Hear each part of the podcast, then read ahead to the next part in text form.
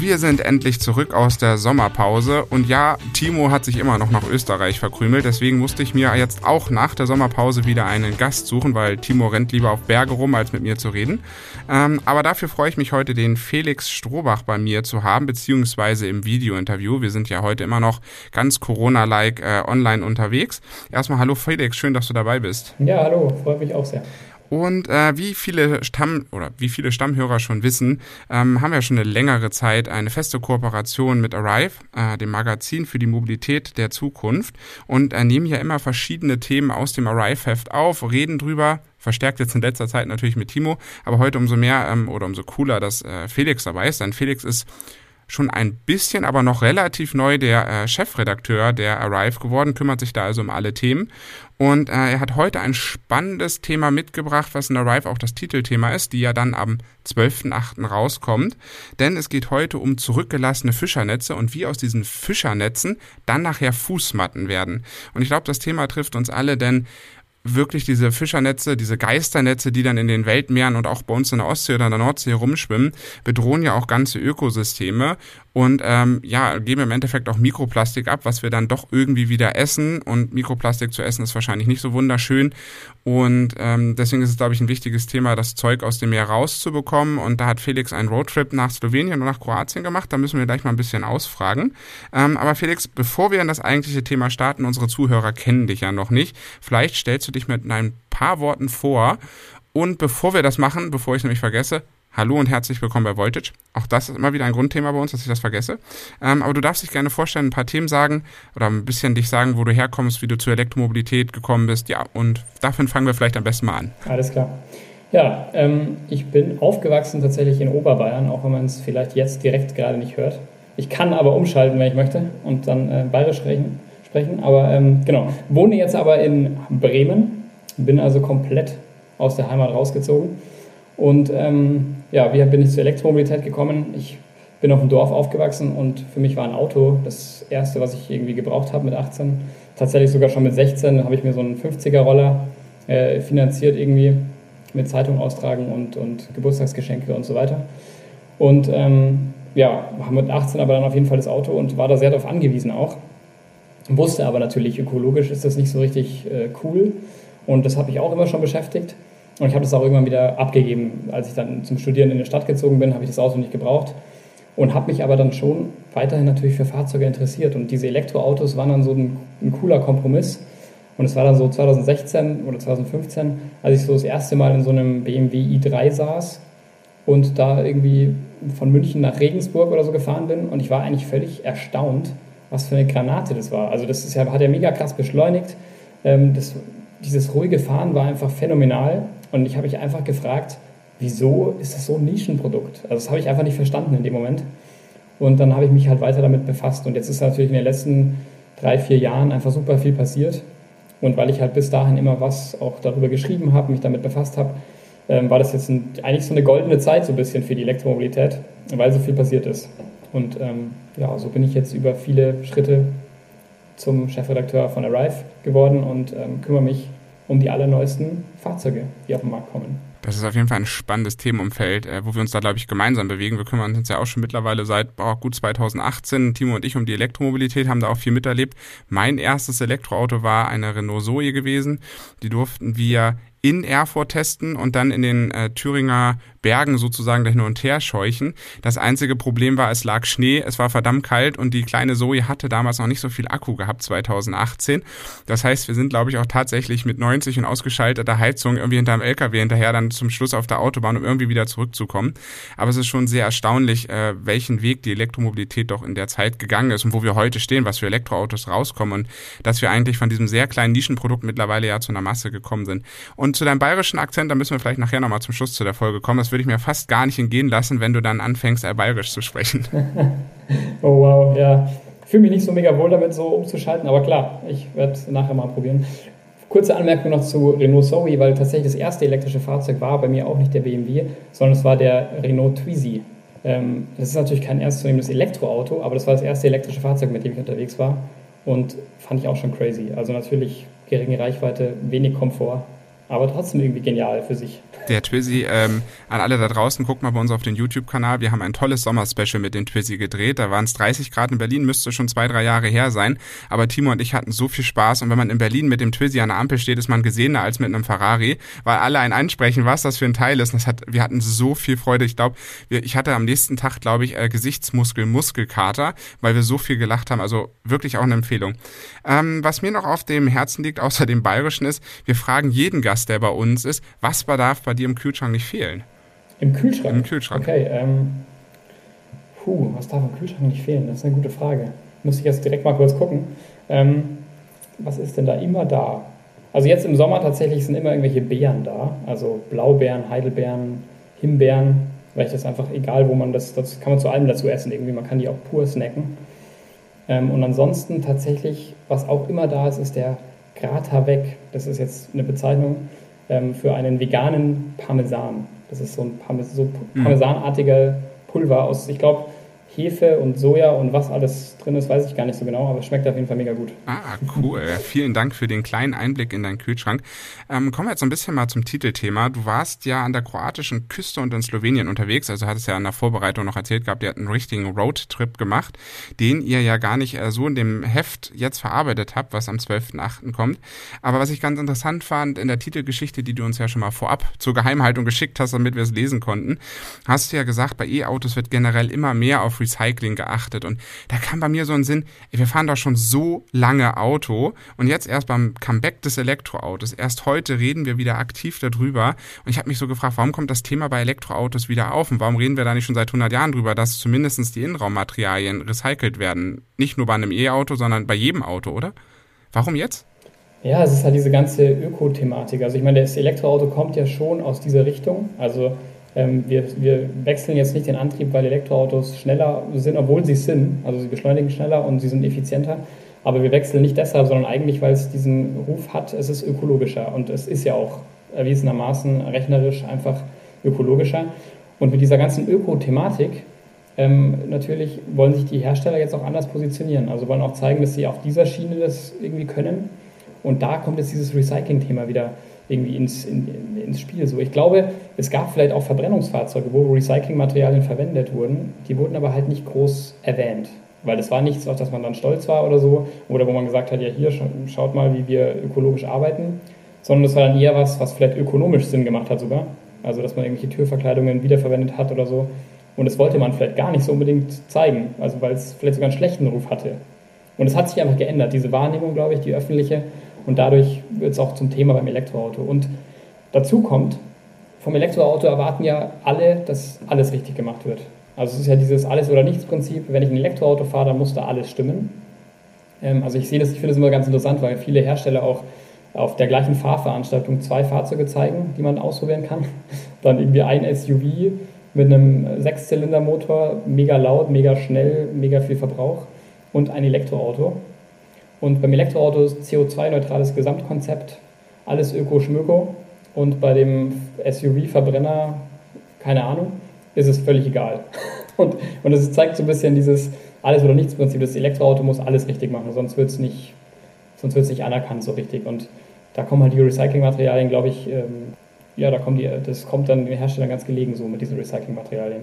Ja, das fällt uns auch immer wieder auf. Und das fällt mir auch in Diskussionen auf, die ich mit anderen Leuten führe, die immer sagen, ja, sind Akkus wirklich umweltschonender? Ist das ganze Auto überhaupt umweltschonender? Darf ich das Auto auch wirklich in der Tiefgarage packen, weil das Elektroauto könnte ja brennen? Da muss ich auch immer sehr schmunzeln, weil ich den meisten dann antworte, naja, überleg mal, mit was fährt dann dein Verbrenner? Hm, mit einer äh, kontrollierten Explosion. Und ich hätte so das Bauchgefühl, dass so eine, wenn ich etwas verbrenne, die Chance höher ist, dass es an sich brennt, als etwas, was eigentlich nicht dafür vorgesehen ist, dass es brennt. Also ist es schon, die Diskussion verfolgen wir auch und ich finde es immer wieder ulkig, dass äh, gerade bei den Elektroautos dieser, dieser ökologische Anspruch an das Auto so hoch gestellt wird. Und auf der anderen Seite fahren die Leute aber ohne Konsequenzen V8 Benziner mit 500 PS. Und man sieht es ja an BMW, äh, Audi oder Mercedes, die Leute wollen ja so große Autos fahren, weil ansonsten würde ja nicht ein Q8 noch größer werden und als Q9 rauskommen.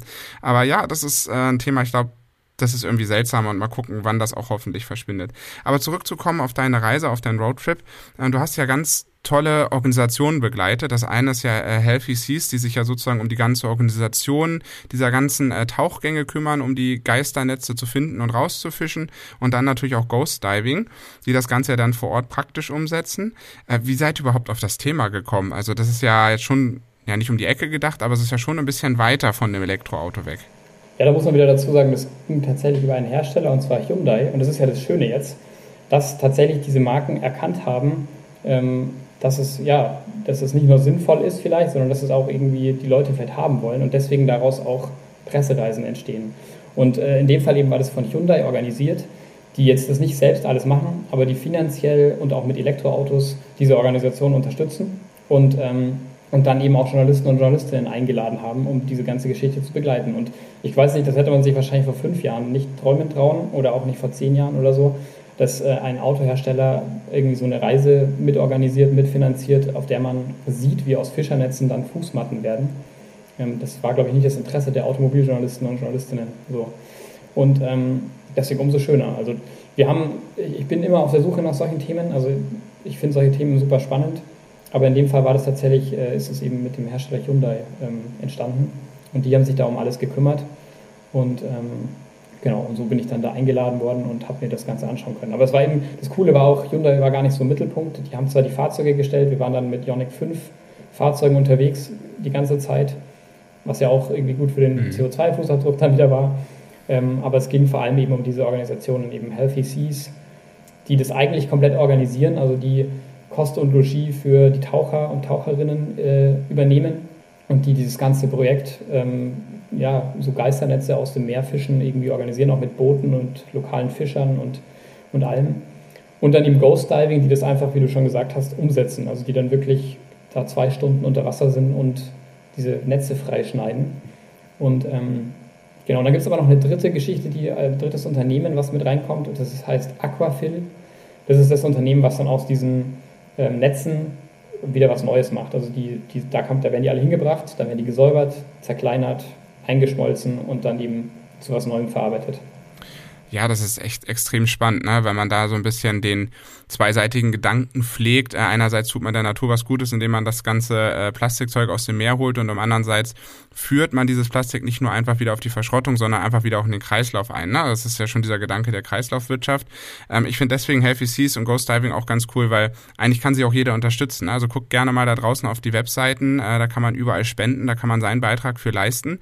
Also da kann jeder auch ein bisschen was mithelfen. Auch zum Beispiel der WWF macht das zum Beispiel in der Ostsee ja ganz viel, um die Geisternetze da rauszuholen.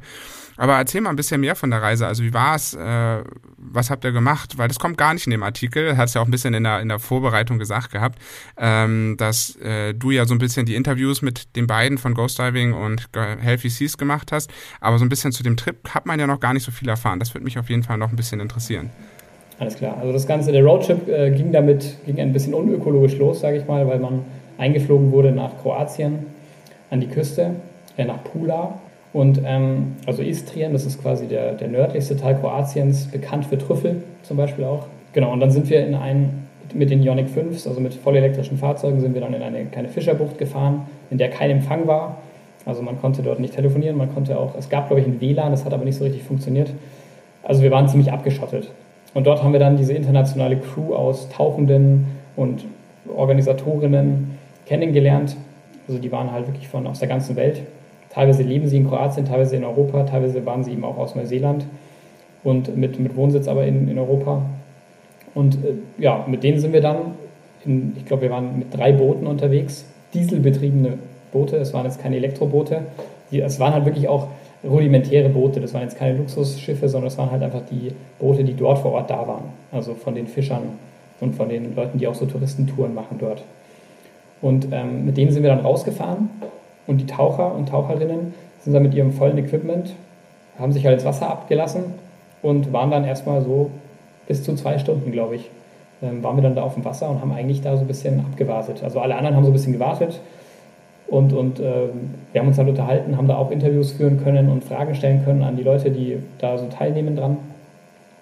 Und aber eigentlich haben wir gewartet, bis dann irgendwann nach geraumer Zeit sind dann so orange Luftkissen an die Oberfläche gekommen Und wir haben dann später erfahren, dass daran eben die Netze gesichert waren. Also die haben sie damit markiert und aufsteigen lassen, dass man die später dann gut einsammeln kann.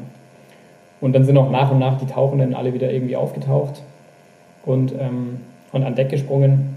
Und das war auch so ein bisschen so ein Community-Ding. Also die haben sich da auch natürlich, das war für die auch ein, eine große Freude. Die tauchen auch hobbymäßig einfach total gerne und die verbinden da eben zwei Sachen. Das hatte ich auch ein bisschen in dem Interview mit dem, der Grammars, äh, hat sich das so rauskristallisiert. Der taucht unglaublich gerne und jetzt wird ihm das sein Hobby so ein bisschen mitfinanziert, dadurch, dass er aber einen guten Zweck auch erfüllt. Also dass er eben diese Netze da, da rausschneidet und so. Und ja, was sie dann da erzählt haben, und die haben uns auch Videoaufnahmen gezeigt, das war halt verrückt, weil die haben dann auch Videos gehabt, wo teilweise so große Fische, Fische, die, keiner kann die jetzt auch nicht benennen, waren sehr fancy Fische, sage ich mal, die irgendwie, die man in Korallenriffen erwartet. Die hingen dann in diesen Geisternetzen. Also Geisternetze heißen sie ja, weil sie so aussehen wie so Geisterkleider, die da irgendwie rumwabern im Wasser. Und da haben die sich drin verhangen, halt, hatte dieser wunderschöne Fisch sich drin verhangen.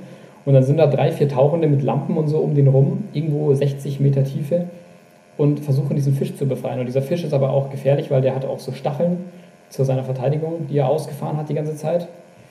Und die haben ihn dann da versucht, so frei zu schneiden und so und ihm zu zeigen, dass sie eigentlich ihm nur helfen wollen und so. Und das haben die dann auch irgendwann geschafft, aber es war halt schon irgendwie auch crazy, wenn man sich überlegt, dass vermutlich in all diesen Netzen super viele Tiere verenden. Und ähm, genau, und, und das war halt eben so Footage, was sie uns auf, auf Kamera gezeigt, auf einer Kamera gezeigt haben.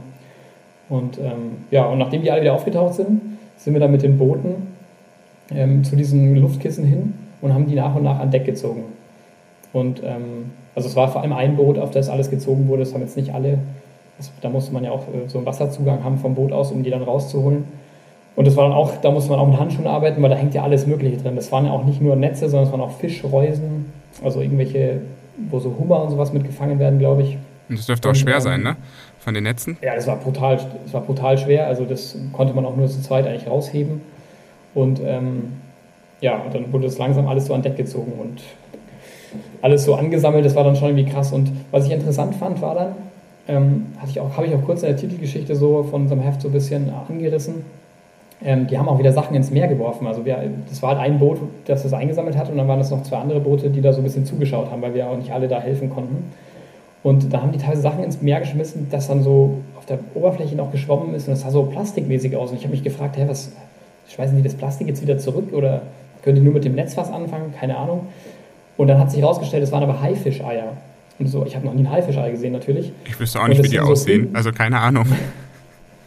Kann, kann man sicher googeln. Äh, das sind, aber das sieht halt schon so ein bisschen plastikmäßig aus. Diese Haifischeier sind so länglich. Und ähm, einer war auch dabei, der sich da so eben auskannte. Der hat ihm gemeint, wenn die, wenn man die ins Wasser wirft und die gehen wieder unter, dann leben die sogar noch. Also die haben die, deswegen haben die die wieder reingeworfen. Und die Sachen, die oben schwimmen, das waren tatsächlich dann tote Haifischeier. Aber die sind auch organisch. Also es war natürlich kein Plastik. Aber es sah so aus auf den ersten Blick und fand ich auch total interessant, weil das wissen diese Tauchenden oft auch gar nicht. Die lernen da ganz viel dazu, auch immer auf ihren Trips. Und ähm, ja, war auf jeden Fall eine super spannende Geschichte dann irgendwie. Und so, das war dieser erste Teil von dem Roadtrip. Und ich erzähle jetzt einfach weiter. du kannst dann, das ist der erste Teil des Roadtrips. Ja, erstmal vielen Dank für den Einblick. Ich finde es super spannend. Ich hatte auch so ein paar Artikel mir zur Vorbereitung da angeschaut gehabt. Und ähm, das Zeug ist ja auch zum Teil, also diese Netze, die man rausholt, ja auch teilweise Tonnen schwer. Ne? Da müssen die mit kleinen äh, äh, Geräten von den äh, Kuttern dann mit Kränen da anrücken, um diese zwei Tonnen Netze da rauszuholen. Ich hatte auch mal einen spannenden Artikel gelesen gehabt, dass es auch sehr gefährlich auch für die Taucher an sich ist, diese Netze rauszuholen, weil die sich ja auch selbst in den Netzen verheddern können.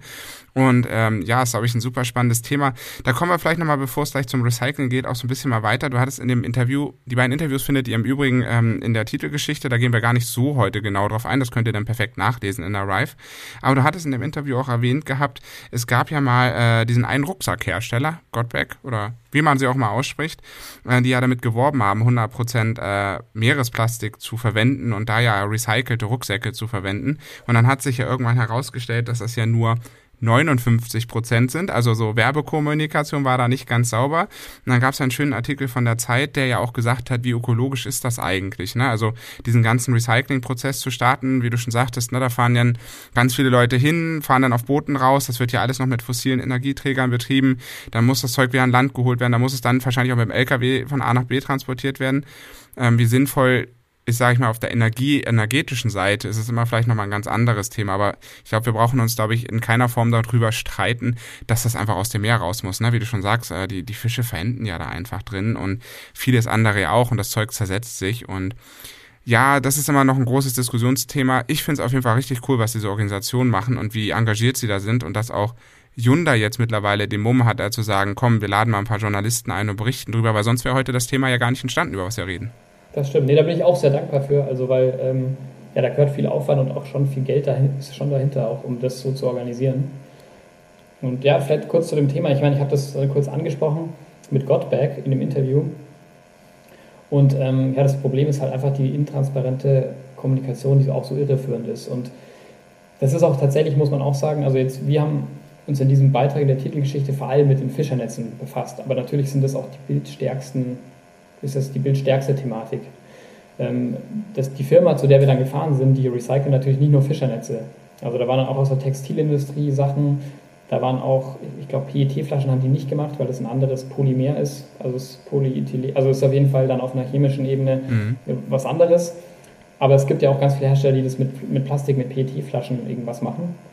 Ähm, ist vielleicht nicht so bildstark. Also weil da hast du diese Flaschen, die sehen nicht so schön aus, die werden eingeschmolzen, sieht immer noch nicht schön aus. Und auf dem Meer ist es natürlich, klar, Spektakel. Also du bist so mit krasser Tauchmontur unterwegs und ich glaube, das Spektakulärste kriegen wir ja noch nicht mal mit, weil es ja alles unter Wasser dann abgeht.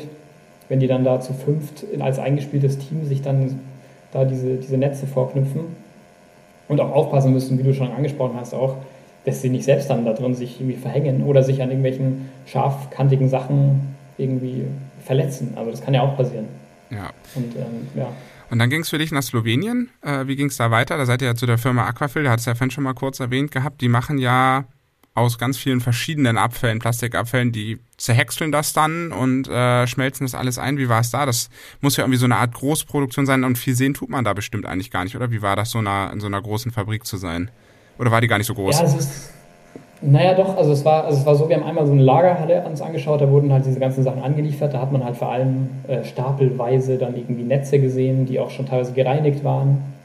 Ähm, da hat man aber auch, auch interessant, da waren dann auch so Klamottenstapel, da stand dann Prada und Gucci dran und so, das waren halt tatsächlich dann von diesen Klamottenmarken äh, irgendwelche Verschnitte, also irgendwelche Sachen, die in der Modeindustrie als Abfall anfallen und die wurden da auch hingeliefert.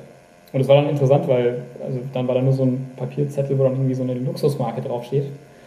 Und ähm, genau, das wird da alles hingebracht eben. Das war so eine Lagerhalle, wo alles hingebracht wird, was man irgendwie recyceln kann. Und Aquafil hat sich jetzt in dem Fall, was sie uns gezeigt haben, auf Nylon spezialisiert. Also Nylon war das, was sie recyceln. Und ähm, das ist eben auch in diesen Fischernetzen drin. Und dann sind wir zu der nächsten, zu der wirklichen Recyclinganlage dann gefahren und das ist dann halt eine, eine Kunststoffverarbeitungsfirma, ähm, da stinkt es drin, da ist heiß drin. Da, äh, also ich will da nicht arbeiten müssen, ehrlich gesagt. Fand, mhm. Ich fand es schon richtig krass. Und es war auch jetzt natürlich Kroatien und Slowenien, das war auch, wir waren auch an einem warmen Tag dort. Ähm, aber es war, also angenehm war das nicht da drin und diese ganzen chemischen Dämpfe und so. Und da haben die aber halt, was sie normalerweise halt aus Öl machen würden, haben sie halt da dann einfach aus recyceltem Nylon gemacht. Also das Einschmelzen und Anrühren und dann dieser Garn, der daraus gesponnen wird, der nennt sich dann eben Econyl. Das ist, glaube ich, auch patentiert. Und aus diesem Econyl kann man dann alles Mögliche machen. Und ähm, da kann man eben, da kann man Sonnenbrillen daraus machen, da kann man Badeklamotten daraus machen und man kann eben auch Fußmatten daraus machen. Und da sei auch mal gesagt, dass Hyundai da nicht die ersten sind, die das machen. Die unterstützen jetzt, glaube ich, im zweiten Jahr ähm, unterstützen die Healthy Seas mit einem festen Budget im Jahr aber es gab auch schon andere Hersteller, die das gemacht haben. Also BMW hat das schon sehr früh gemacht, auch beim BMW i3 wurden recycelte Materialien verwendet. Ich weiß jetzt nicht, ob auch Ökonyl drin vorkam, aber ich glaube schon. Ähm, auch im Cupra Born liegen Fußmatten aus Ökonyl. Also es ist schon so ein Ding, das machen immer mehr Hersteller. Die kaufen das dann vielleicht eventuell nur, aber davon profitieren ja diese Unternehmen dann auch. Ähm, und Hyundai hat jetzt in dem Fall halt auch den Prozess an sich irgendwie unterstützt.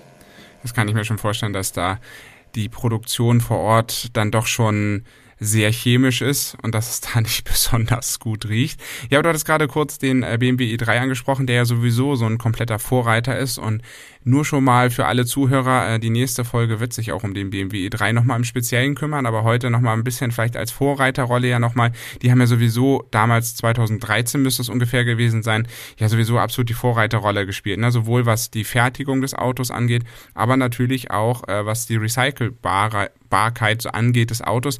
Ich habe zum Beispiel gelesen, die haben auch Schilfgras zum Beispiel verwendet. Also die haben einfach BMW überall geguckt, wo finden sie was zusammen, um dieses Auto so ökologisch wie möglich darzustellen, wie du vorhin also schön ausgedrückt hast.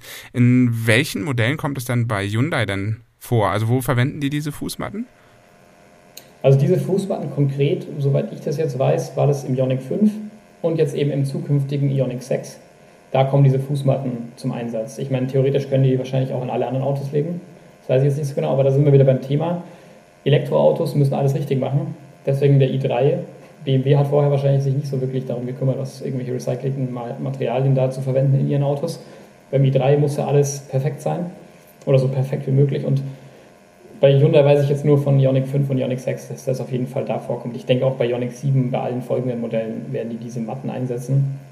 Ähm, aber beim Ioniq 6 muss man dazu sagen, haben die noch viel mehr, gehen die noch ganz viel weiter, also viele Schritte weiter und haben auch noch andere Komponenten, die aus recycelten Materialien verwendet werden, die jetzt nicht aus Ökonyl dann hergestellt sind, sondern aus anderen recycelten Materialien. Jetzt sind wir schon beim Ionic 6. Ähm, da komme ich nicht drum herum, die Frage, den Schlenker und die Ecke einzubauen in diese Podcast-Folge, weil das, glaube ich, ein heiß diskutiertes Thema gerade ist. Wie findest du das Design? Ich muss jetzt die Frage einfach mal loswerden. Also ich muss sagen, ich finde, äh, ich, ich bin der Annahme, das ist so ein klassisches Designprinzip, äh, Form follows Function. Und ich finde super entscheidend schon mal, dass der aerodynamisch ist und dass wir diesen Trend wieder aufnehmen. Also dass wir wieder, mein SUV, es wird ein SUV nach dem anderen gebaut und ich verstehe auch, warum Hersteller das machen, weil sie damit höhere Margen haben, Gewinnmargen und weil der Akku irgendwie schön unten reinpasst in dieses massive Fahrzeug. Ähm, aber ich finde es super, dass jetzt auch Hyundai eben mit dem Ioniq 6 wieder auf einen aerodynamischen Fahrzeugbau umschwenkt und ähm, da diesen, ich glaube, CW-Wert 0,21 ähm, ich meine, das sind immer nur so Zahlen, aber ich weiß zum Beispiel der EQX, die Studie EQXX, der glaube ich 0,19 oder 0,17. 0,17 hat die, genau, da waren sie mit der Rekordwert. Ja. Der EQS hat 0,20, also er liegt knapp darunter. Den hat, äh, ich glaube, Hyundai hatte ja auch mal ausgegeben gehabt, dass sie das aerodynamische Serienauto bauen wollten. Das hat nicht ganz geklappt, weil sie dann sich doch ein bisschen mehr an der Serie orientiert haben, aber 0,21 ist schon ein sehr, sehr beeindruckender Wert für ein Serienfahrzeug. Genau, also das, das finde ich schon mal, und das ist ja schon mal, das ist schon mal auch optisch das Bestimmende, so sage ich mal. Also dass es diese aerodynamische Form hat. So. Äh, ja, also von hinten finde ich ihn sehr speziell, besonders auch irgendwie. Ich, ist auf jeden Fall was, was man, wo man nicht nach einmal hinschauen sich satt gesehen hat, aber ist sicher auch polarisierend. Also keine Ahnung, das gefällt manchen, manchen gefällt es nicht. Es hat verschiedene Komponenten für mich, die da drin irgendwie sich wiederfinden. Also die sprechen auch von Boat Tail Heck, so. Mich erinnert es tatsächlich ein bisschen an so alte, auch so ein altes Porsche Heck. Also, ähm, wo noch der Luftfilter oben so drauf ist und so. Und, und äh, also, ich weiß gar nicht, welche, welche Porsche-Variante das ist. Ich bin nicht so ein Porsche-Mensch, sage ich mal. Ich weiß jetzt nicht genau, wie die Modelle alle heißen. Aber da hat es mich so ein bisschen dran erinnert. Und ähm, in Kombination aber mit dieser Pixel-Optik, also dass sie ja diese Pixel-LED-Lichter hinten haben, die dann irgendwie so ein bisschen retro schon sind, aber trotzdem sehr technisch und irgendwie auch futuristisch und irgendwie auch zeitlos. Ähm, ja, das finde ich eigentlich schon ganz cool. Ich finde, es ist, mir sind am liebsten sind mir natürlich Fahrzeuge, die so ein sympathisches Design haben, also die so ein bisschen mit runderen Formen arbeiten, rundere Lichter, wo, wo die so ein bisschen lächeln, sage ich mal. Mhm. Äh, das ist jetzt beim Ioniq 6 auch nicht so. Also das ist jetzt kein Auto, wo man hinschaut und denkt, ach, das ist ja ein total sympathisches Auto. Äh, er ist ja schon schnittig, und so. Und, ähm, aber er ist auch nicht so aggressiv, wie er sein könnte. Also ich finde, ja, also ich finde, ich, ich finde ihn schon gelungen irgendwie. Also man könnte natürlich, ich meine, die Studie, die Prophecy-Studie, die war schon auch nochmal eine ganze Nummer cooler. Aber das lag auch daran, dass sie dann da riesengroße Reifen drauf gemacht haben und, und ganz viele Komponenten äh, viel, viel Geld gekostet hätten, wenn man die in der Serie umgesetzt hätte. Und da, da kommt auch wieder der Ioniq 6. Das fand ich auch ganz interessant in dem Interview mit dem Vice President habe ich ihnen auch ganz viele so Fragen gestellt, so, ja, warum macht ihr das jetzt so und, und nicht, nicht so und das wäre doch schicker so. Aber er hat halt gesagt, die wollen da ein relativ günstiges Auto rausbringen. Ich meine, die Preise sind jetzt noch nicht bekannt gegeben, aber also er hat zu mir gesagt, dass es in der ähnlichen Preisriege wie der Ioniq 5 eben liegen wird. So. Ich meine sogar, er hat gemeint, dass da ein Modell ankommen wird, das günstiger ist als der Ioniq 5. Weiß ich jetzt nicht, ob das, ob ich mir, ob ich da Also rund 40, 45, 50.000, ne, sind wir dann in dem Bereich für alle, die das jetzt vielleicht nicht ganz im Kopf Preisgefüge haben. Also das wäre für so ein Auto schon sehr, sehr günstig. Also da sind alle Wettbewerber weit davon entfernt, ne? Also auch ein EQS ist deutlich genau. teurer. Eben, eben. Und das finde ich eben das Krasse und das ist eben diese Balance, von der da auch der, der Vice President gesprochen hat, der, der Simon Lowsby. Ähm, ja, von dieser Balance zwischen Ästhetik und irgendwie auch dem Preis so niedrig zu halten, dass es halt noch ein Fahrzeug ist, was die, die Masse vielleicht kaufen kann. So, und das fand ich ganz spannend. Also ähm, deswegen zum Design abschließend, ich kann sagen, ich finde es ich auf den ersten Blick auf jeden Fall irgendwie cool. Es ist nicht so, nicht so äh, 0815. Man hat es so noch nicht gesehen. Und ich finde vor allem schön, dass es halt einfach aerodynamisch ist. Also ja, das Thema hatten wir auch ausreichend beleuchtet gehabt. Auch da guckt gerne mal in unsere Timeline von dem Podcast. Wir haben eine Aerodynamik-Folge gemacht aufgrund des EQXX, ähm, um das einfach mal zu beleuchten, warum das so ist, warum die Fahrzeuge sich auch immer ein bisschen ähnlicher werden. Da gibt's dann die volle Packung äh, an Infos. Äh, beim Ioniq 6, was ich an dem Wagen ja auch noch spannend finde, oder das ist angesprochen gehabt, die bauen da halt alles Mögliche noch an äh, recycelbaren Materialien ein, also irgendwelches PET-Gewebe für die Sitze, Bio-Kautschuk-Mischungen für das Armaturenbrett, für Dachhimmel, Biolecke für die Türtafeln. Also Hyundai scheint das Thema jetzt tatsächlich sehr auf dem Schirm zu haben und da zu gucken, ähm, so recyclingsfähig wie möglich zu sein. Ne? Und da den Weg von dem BMW i3 nachzugehen. Ich muss beim BMW i3 immer sehr schmunzeln, weil den immer fand, und da hatte ich mich mit Timo und da gibt's auch in der nächsten Folge, die dann äh, diskutieren Timo und ich sehr viel drüber ist. BMW hat damit so ein Vorreiterauto gemacht und auch so viel mit Recycling gemacht. Und ähm, ich weiß nicht, wie es dir geht, aber ich habe heute immer das Gefühl, dass BMW jetzt alles das, was sie als Leitlinie vorgegeben haben, wo sich ja auch Hyundai jetzt aktiv dran orientiert, dass sie das eigentlich komplett alles zusammenknüllen und in die Papiertonne schmeißen und sagen, okay, finden wir irgendwie doof, wir machen jetzt doch einfach denselben, ich sag mal, ganz böse Mist wie sonst auch weiter. Wir bauen einfach ein Verbrennermodell, da machen wir jetzt ein Ökomodell draus, das fährt dann irgendwie elektrisch, aber sonst sieht das aus wie der Verbrenner. Äh, ich, ich weiß nicht, da komme ich bei BMW immer mit dem Weg nicht ganz klar. Ich glaube, da habe ich mich äh, in der Folge, die haben wir nämlich schon aufgenommen für den i3, habe ich mich, glaube ich, auch irgendwie gefühlt ziemlich aufgeregt, weil ich das so schade finde, dass auch Hersteller den Weg wieder zurückgehen von oder weggehen von Recyceln, von neuen innovativen Ideen. Das finde ich schade. Ja, also ich meine, zu, zu BMW, ich glaube, ich meine, mit dem iX, den sie rausgebracht haben, haben sie ja schon ein voll elektrisches Fahrzeug rausgebracht, was komplett elektrisch konzipiert wurde, aber es hat eine andere Zielgruppe. Also das finde ich alles sympathisch, auch jetzt bei Hyundai tatsächlich, bei dem Ioniq 6, dass sie schon versuchen, ein, günstigeres Fahrzeug zu produzieren und nicht nur ein Luxusfahrzeug. Ja klar, das ist, ich meine, innerhalb so von so Konzernen und von auch von BMW, da gibt es ja auch immer wieder Führungswechsel und Wechsel in verschiedenen Etagen, wo dann vielleicht mal jemand dabei war, der das halt so voll angetrieben hat, das Thema, und jetzt ist der halt vielleicht nicht mehr dabei oder so. Und jetzt kommt noch dazu in diesem Verbrenner aus, also da haben vielleicht auch viele Hersteller, die halt gedacht haben, ja, wir machen jetzt da mal so ein, so ein ökologisches Fahrzeug, haben jetzt halt Angst, dass sie jetzt nur noch sowas machen müssen. So. Und ähm, ja, da, da ändert sich dann vielleicht auch einfach so aus Trotz so ein bisschen das Ganze. Also dann sagt man halt, ja, nee, also wir müssen jetzt, deswegen machen wir so wenig wie möglich. Ähm, keine Ahnung, also das sind jetzt alles Unterstellungen, aber ähm, ja, also ich gebe dir vollkommen recht, das wäre schon, schon cool, wenn diese i3-Geschichte nicht nur Vorreiter gewesen wäre, sondern halt so, ja, das Ganze bestimmend bestimmt hätte, neue Standards gesetzt hätte und das irgendwie für alle jetzt selbstverständlich wäre, so zu arbeiten. Genau, wenn BMW da einfach noch tatsächlich den versprochenen i5 rausgebracht hätte, von dem ja seit 2013 gemunkelt worden ist und der nie in der Form rauskam. Also sehr schade, aber umso mehr finde ich es beeindruckender, dass Hyundai jetzt, wenn ich überlege, Hyundai hat noch vor zehn Jahren Autos gebaut, die waren mit so viel Plastik, die konnte man dann selbst, glaube ich, im Meer versenken und wären nicht untergegangen, ähm, dass sie jetzt doch so stark auf das Einzelthema äh, der Recyclingfähigkeit sitzen, Preisbeeinflussung äh, und so weiter, dass man auch als normaler Kunde sich die Autos äh, leisten kann. Ich glaube, wir sind soweit durch, Felix. Äh, vielen lieben Dank ähm, für dieses sehr spannende Thema, was du mitgebracht hast.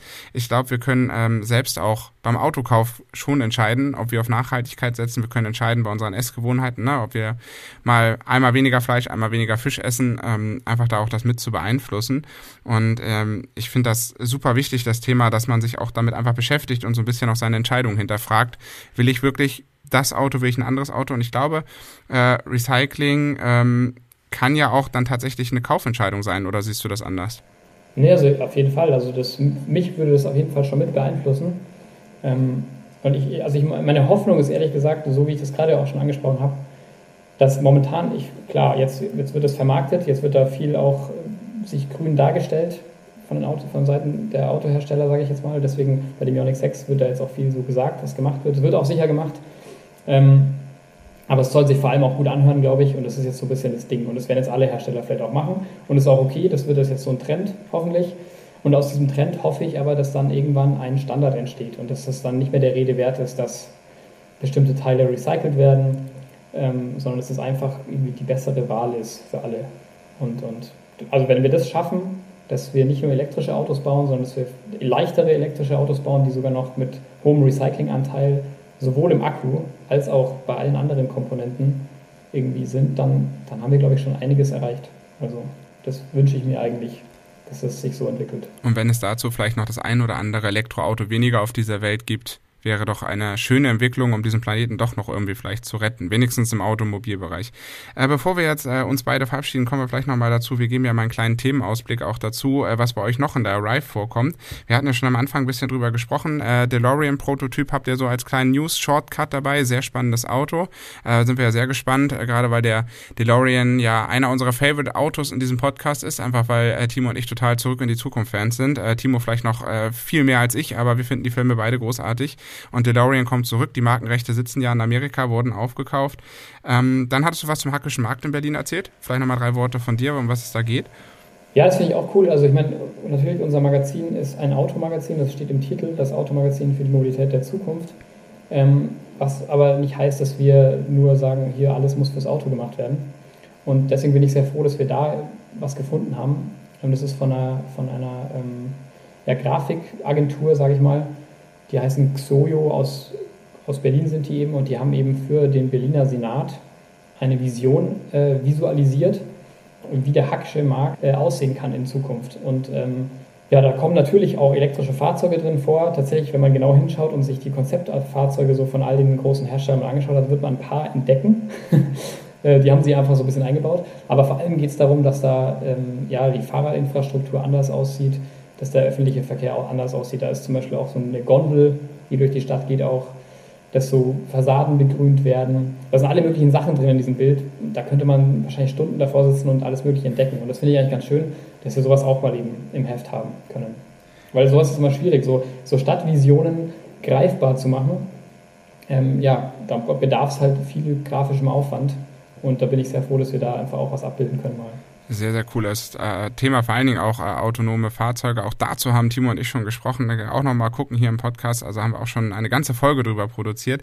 Ansonsten habt ihr noch, äh, wie gesagt, den Ioniq 6 in einer etwas ausführlicheren Ausschreibung. Ihr habt noch den VW Aero oder ID6 oder wie er dann auch immer heißen wird. Also im Endeffekt der elektrische Passat von Volkswagen, der neue Kia Niro EV kommt noch dazu, der Nissan Aria, der Genesis äh, GV6 irgendwas, also GV60, auf jeden Fall ist ja auch Hyundai ein Kia-Konzern. Und dann hat der Willi noch äh, eine Langzeiterfahrung mit dem Kia EV6 gemacht, also auch vielleicht ganz spannend für die einen oder anderen, der da überlegt zuzuschlagen. Und dann bist du auf jeden Fall von äh, Bremen nach Innsbruck mit dem Cupra Born gefahren. Da freue ich mich jetzt schon auf den Artikel, da mal ein bisschen reinzuschnückern, was du da Schönes gemacht hast. Und ja, wir müssen jetzt auch noch ein bisschen gedulden. Diese Folge kommt ja erst äh, Anfang August und ihr kommt erst am 12.8. dann hinterher.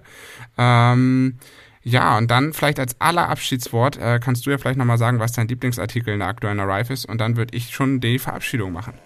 Der Lieblingsartikel, gut. Ähm, ja, ist immer schwierig, wenn ich mir dann jetzt natürlich einen Artikel aussuche, den ich selbst geschrieben habe, aber ich muss sagen, bei dem Cupra Born, den, vielleicht ist es gar nicht unbedingt nur der Artikel, aber ich finde es so interessant, weil das ist natürlich eine Langstreckenfahrt, ist immer interessant mit so einem Fahrzeug, was irgendwie in einer Preisklasse spielt, die man sich noch irgendwie leisten kann.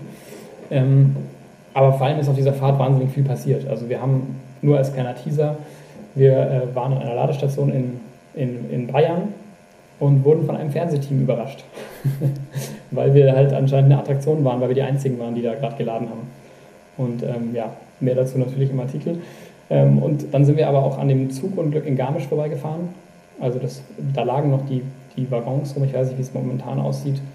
Äh, und wir sind durch äh, einen, einen Tunnel gefahren, der ganz neu gebaut wurde dort auch da in der Garmischer Region, da werden ganz viele, also da wurden ganz viele Tunnel gebaut durch den Berg durch, damit man eben diese Schneise von, ja, von München äh, nach Innsbruck, dass man da halt irgendwie schneller durch diese ganzen Ortschaften durchkommt und da nicht sich alles durch die Ortschaften durchstaut. Und das, sind halt ein, das ist halt ein Milliardenprojekt. Und, und da wurde jetzt der, der Tunnel eingeweiht und so. Also es waren so ein paar Sachen, die gar nicht so sehr mit der Elektromobilität zusammenhängen, ähm, aber die irgendwie bei so einer Fahrt einfach auffällig sind. Und es ist auch, das ist so der Tenor der Geschichte auch so ein bisschen. Ähm, Im Norden war es ganz oft so, dass wir in so, auf der Autobahn unterwegs waren und es ist so ein bisschen Dämmerung gewesen. Und da hat es so von allen Seiten rot geblinkt und alles und es waren halt einfach überall Windräder. Also man fährt ja öfter mal durch so Windradfelder. Mhm. In Bayern gibt es das halt einfach nicht. Und das ist halt super auffällig. Und wenn man sich dann die Statistiken anschaut, dann sieht man auch, okay, ja, in Bayern stehen halt auch einfach, obwohl es das flächenmäßig größte Bundesland ist, einfach super wenig, also super wenig Windräder so. Und das ist halt ein ganz schönes Gefälle, was einfach auch bei so einem Roadtrip auch mal auffällt. Und ja, also deswegen fand ich diese, diese ganze Geschichte irgendwie ganz, ganz cool, weil sie eben nicht nur das Fahrzeug an sich, sondern diese ganze Strecke auch irgendwie abbilden kann. Aber tatsächlich gefällt mir auch dieses ganze Recycling-Thema mega und ich bin total froh, dass wir das mal dass wir diesem Thema mal so einen großen Platz einräumen konnten. Super, vielen lieben Dank, Felix. Hat mir super viel Spaß gemacht, dass du heute unser Gast warst. Ähm, da hat sich das ja gelohnt, den Timo mal rauszuschmeißen. Ähm, wie gesagt, vielen Dank, dass du da warst. Ich hoffe, dass wir vielleicht irgendwann nochmal eine zweite Folge zusammen aufnehmen können. Klar, immer gerne. Danke dir auch. Und ähm, ja, bis zum nächsten Mal. Wir hören uns. Bis zum nächsten Mal. Dann mache ich jetzt die Verabschiedung. Ähm, in zwei Wochen geht es schon weiter. Wir gehen jetzt äh, stramm auf Weihnachten zu mit jeder Folge. Äh, unsere Sommerpause haben wir hinter uns gelassen. Wie schon angekündigt und ja auch schon ein bisschen angeteasert, werden wir in der kommenden Folge über den i3 von BMW sprechen. Denn leider, muss man sagen, uns hat äh, das Herz geblutet und äh, die Augen gedreht, hat BMW in diesem Jahr das Vorzeige-Elektroauto eingestellt. Das wäre alles noch nicht so schlimm, denn wir reden auch äh, nächstes Mal drüber, dass es keinen wirklichen Nachfolger gibt und im Endeffekt, wie ich auch schon in dieser Folge gesagt habe, äh, hat sich damit BMW auch wirklich von den innovativen Fahrzeugen verabschiedet.